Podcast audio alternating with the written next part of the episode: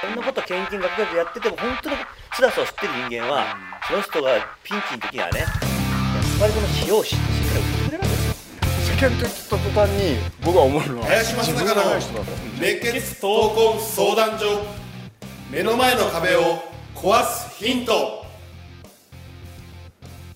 今の子供たちっていうのは小学校全部止まったり中学校止まってるじゃないですか、ただこれからの日本を背負っていく担っていくのは彼らだったり彼女だったり、そんな方たちにはなんかメッセージをお二人は今感じてるメッセージあるんですか、ね若い子たちはい。いくつぐらい？そうですね。まあまあ10代20代、あうん。ー僕はね今の10代20代ってねはい。僕はあのあのまあうん50教育っていう僕鹿児島生まれですからもう、うん林さんもよくご存知なんだけどもね、結局ね今の若い子ってこれはその年が下だからとかねい。いんじゃなくてもう僕らが思うよりかはもう賢い。賢い。賢い、で、まあ、けテレビゲームとかそういうのやってる人がいっぱいいるみたいだけども、そのネットのゲームとかね、ん。それはそれでしょうがないよ、止められないもん。好きなんだもん、うん。ね、でもそういうのを見ててあれって思う子たちがたくさんいる。もうすでに。すでにいる、はい。でねこれも人間のその精神だとか、行動様式の進化になってるから。で僕らはもう古いタイプの人間なのよね、だから僕はそういうの見てて、あのーまあ未来どうなのって、うん。いいんじゃない？ただね環境っていうのは変わってく、でもし人間がちゃんと環境を整えられなかったら、淘汰されるから。で淘汰してブーってやると環境はまた元に戻り出す、元に戻り出すと人間はまた、ね、生きていけるっていうこういうのがあるからもうこれはねなんていうのかなあーまあそーっと見守る、で今の若い子たちも賢いから、で、うん、あのなんていうんですかあのそういう方向に僕行くと思いますよ。だからあえて僕が何かっていうんじゃなくてあなたたちがいいと思うことどんどんしなさい、で自分がされることは嫌だなっていうことはやめといた方がいいよ、自分がされて嫌なことをしなくて自分がやりたいことをどんどんやるようなそういう世の中になってくるんじゃないのかな干渉しない世の中。だかああなるほど。ら若い子たちに言いたいのはもう好きなことしなさい。好きなんですはい、僕たち好きなことしてます。だから、僕はそういう感じです。林さんはなんか。僕はね動物っていう捉え方いつもですよね、うん。で人間を。そうそう僕自身はそのいつも何か考える時には3歳児に戻るってことを常にこうやってるわけですよ、はいはい。なぜかというと限界がないから、うん。要は自分自然体でいるから、そういった時にねよくあの子供がね、まあ、小さな子供が生まれた時にね、みんな目ついたら危ないからってこんなよくシール貼るじゃんこれ、角っこに頭頭ぶつけ、ね。目をいや頭ぶつけるのはまだしもね、ここ角が目ある。そうですね。で世の世の中に聞いたことある？どっかにぶつけて目をついたって あんまないんだよ。でね子育てとかもずっと進んでいくと1人目の子供ってめちゃくちゃ注意するんだけど、もうね3人もいたらねもうどうでもいいみたいないやほったらかしいんです本当に。そうですね。っていうことはね本能の中でそういった危機の管理能力っていうのはべらぼん高いわけですよ。はい。これはね小さな子であればあるほど。で今回のねあの、まあ、コロナの話で言うとね、えー、と子供たちみんな外出たかったでしょ。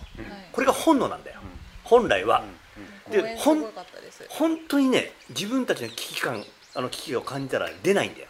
子供って。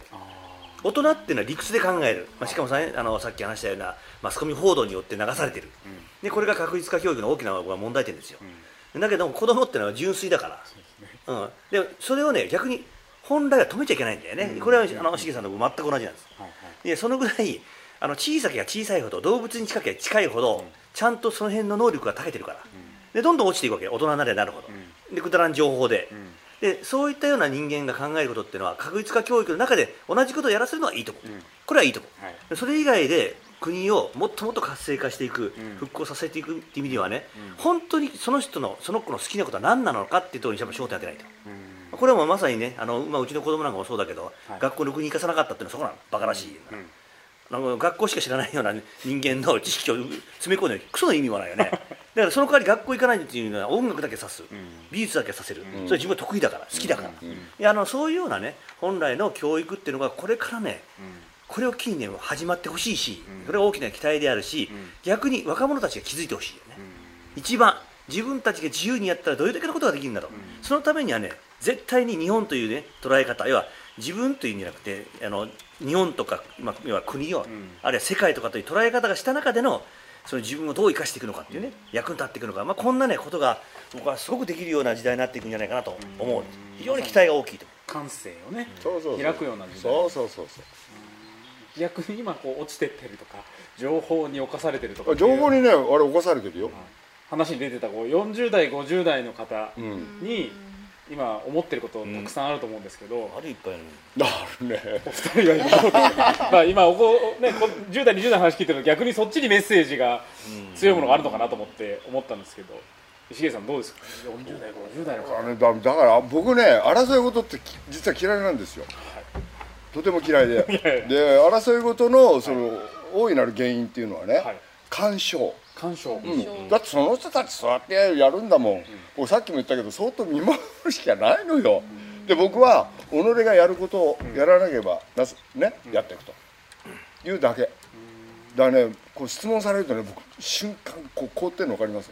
なんて答えようって、僕の場合はそうそういう感覚、だからご40代50代の方にどうですかって言ったら「人生楽しいですか?」って楽しいおよかったですね」ってこれが僕。なるほどこれが僕。個人として個人ですよね。そういうそういうこと。全然こう、うん。ああなたはそうなんですね、うん。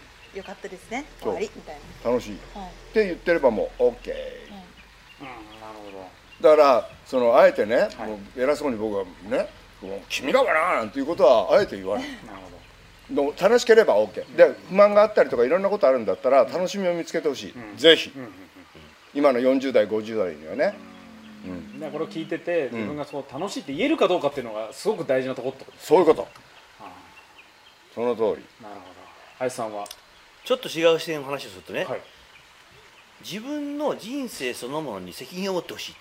責任。なので、全部ね、えー人のせいにしちゃうもうけ嫌いがあると、まあ、40代50代で、まあ、我々の世代だとするとね、もう全てが人のせいなのよ、うん。うん、何があっても人のせいにしとけば、自分は楽だからって。だからさっきのしげさんの楽しいというね、そういう要素ではなくて、楽をするためにはどうすればいいのか。楽っていうのは気持ち的楽なわけよ。人と一緒のことやってれば。うん。ああでも実際にはそれじゃ世の中何も変わらないわけです、でもっと,、えーっと今のこの状況になった時には何も起こせないよね。スタート切れないでしょ、うん。だからそういった意味ではねあ自分の人生って何なんだろうってそのせ責任を持ってほしいと思うしえーその責任を持った生き方そのものがね僕はそのこれからの日本を背負って立つね、その若者たちの大きな指針になると思うしね、そういった背中を見せるのが多分役割なの、うん、だから何でもいいんだよ。な何やっててもいいと思う、うん。でも人のことはねそれその感謝と一緒。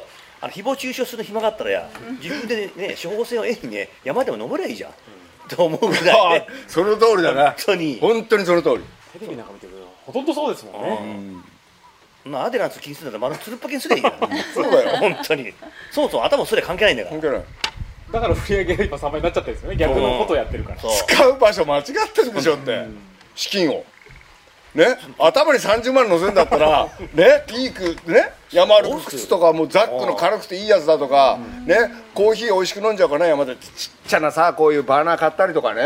やりゃいいのに頭30万 大丈夫ですかね？でもそれはやっぱ個人の問題だから。みんな同じでしょヘアスタイル。それ例えばモヒカンにしたりとかね。ちょんまげにしてみるアデランスみたいなのだったら楽しんでるなと思うわけよ。ね。さっき言った楽しいっていうのに帰ってきますもんね。そうだよ。だって僕だって昔単発だったけどあの今こうちょんまげにしてるのね。これやっぱやってみたかったから。楽しんでる、うんうんなるほど。うん、でもう一回お酒もう一回やってみたいっていうね。それでもそれであの都会には出ませんよ かしいでしょと思われる。それは密かに自分で楽しむっていうね。だからぜひだから40代50代そうやってやってほしいね。ただ自己責任、それとあの今林さん素晴らしいこと言ってくれた、要するに周りにね同調していくと。そしたらさ死ぬ時も同調だよ。死ぬ時そう。自分っていうものを見失っちゃってると。ね？よく言うじゃない。世間体があって、世間体って言った途端に僕は思うのは自分がない人だと思っちゃう。のよ、周りキョロキョロキョロキョロしちゃってて。周りの目だけ気にしてるっていうそう。ことですよね。うん。だあの世間体気にしなくなってくるともうどうでもよくなってくる。の林さんなんか見てみないこれもう。すごいなと思う。普段パーってやってるのにもうプライベートになるとやっぱこれだもんね。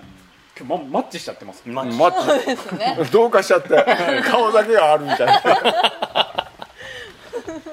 でもこれも楽しんでるっていうこと。で楽しんでる。ももちろんでねあの誹謗中傷したりね、あのあるいはその世間体を気にしたところでね、その人たちは助けてくんないんだよ、本当に助けてくんないから、まあこれはね経営やってる人間とかねいろんなことを一人でやってる人間よくわかる、誰も助けてくんないよ、うん。うん。ということは気にしてもしょうがないってこと、そもそもが、うんいやその人たちがみんなねチームになってみんなを助けてくれるんだとはいいんだけども、えでも絶対ないから誹謗中傷する人間は。むしろ逆よ、ね、普段は意見が合わないとかねいろんなことをけんけんがくがくやってても本当の辛さを知ってる人間は、その人がピンチの時にはねやっぱりこの塩をししっかり送ってくれるわけですよ、もちろん。うん、でここれが僕はつながりだと思う。だから真剣に生きてない人間同士のつながりないから、あだからそのための一つはやっぱり自分という生き方に責任を持つこと、ね。まあ、これに僕は尽きると思うし逆に今せっかくこういう時期になったんだからね、もうどんどんやってほしいと思うね。会社辞めたっていいと思うね。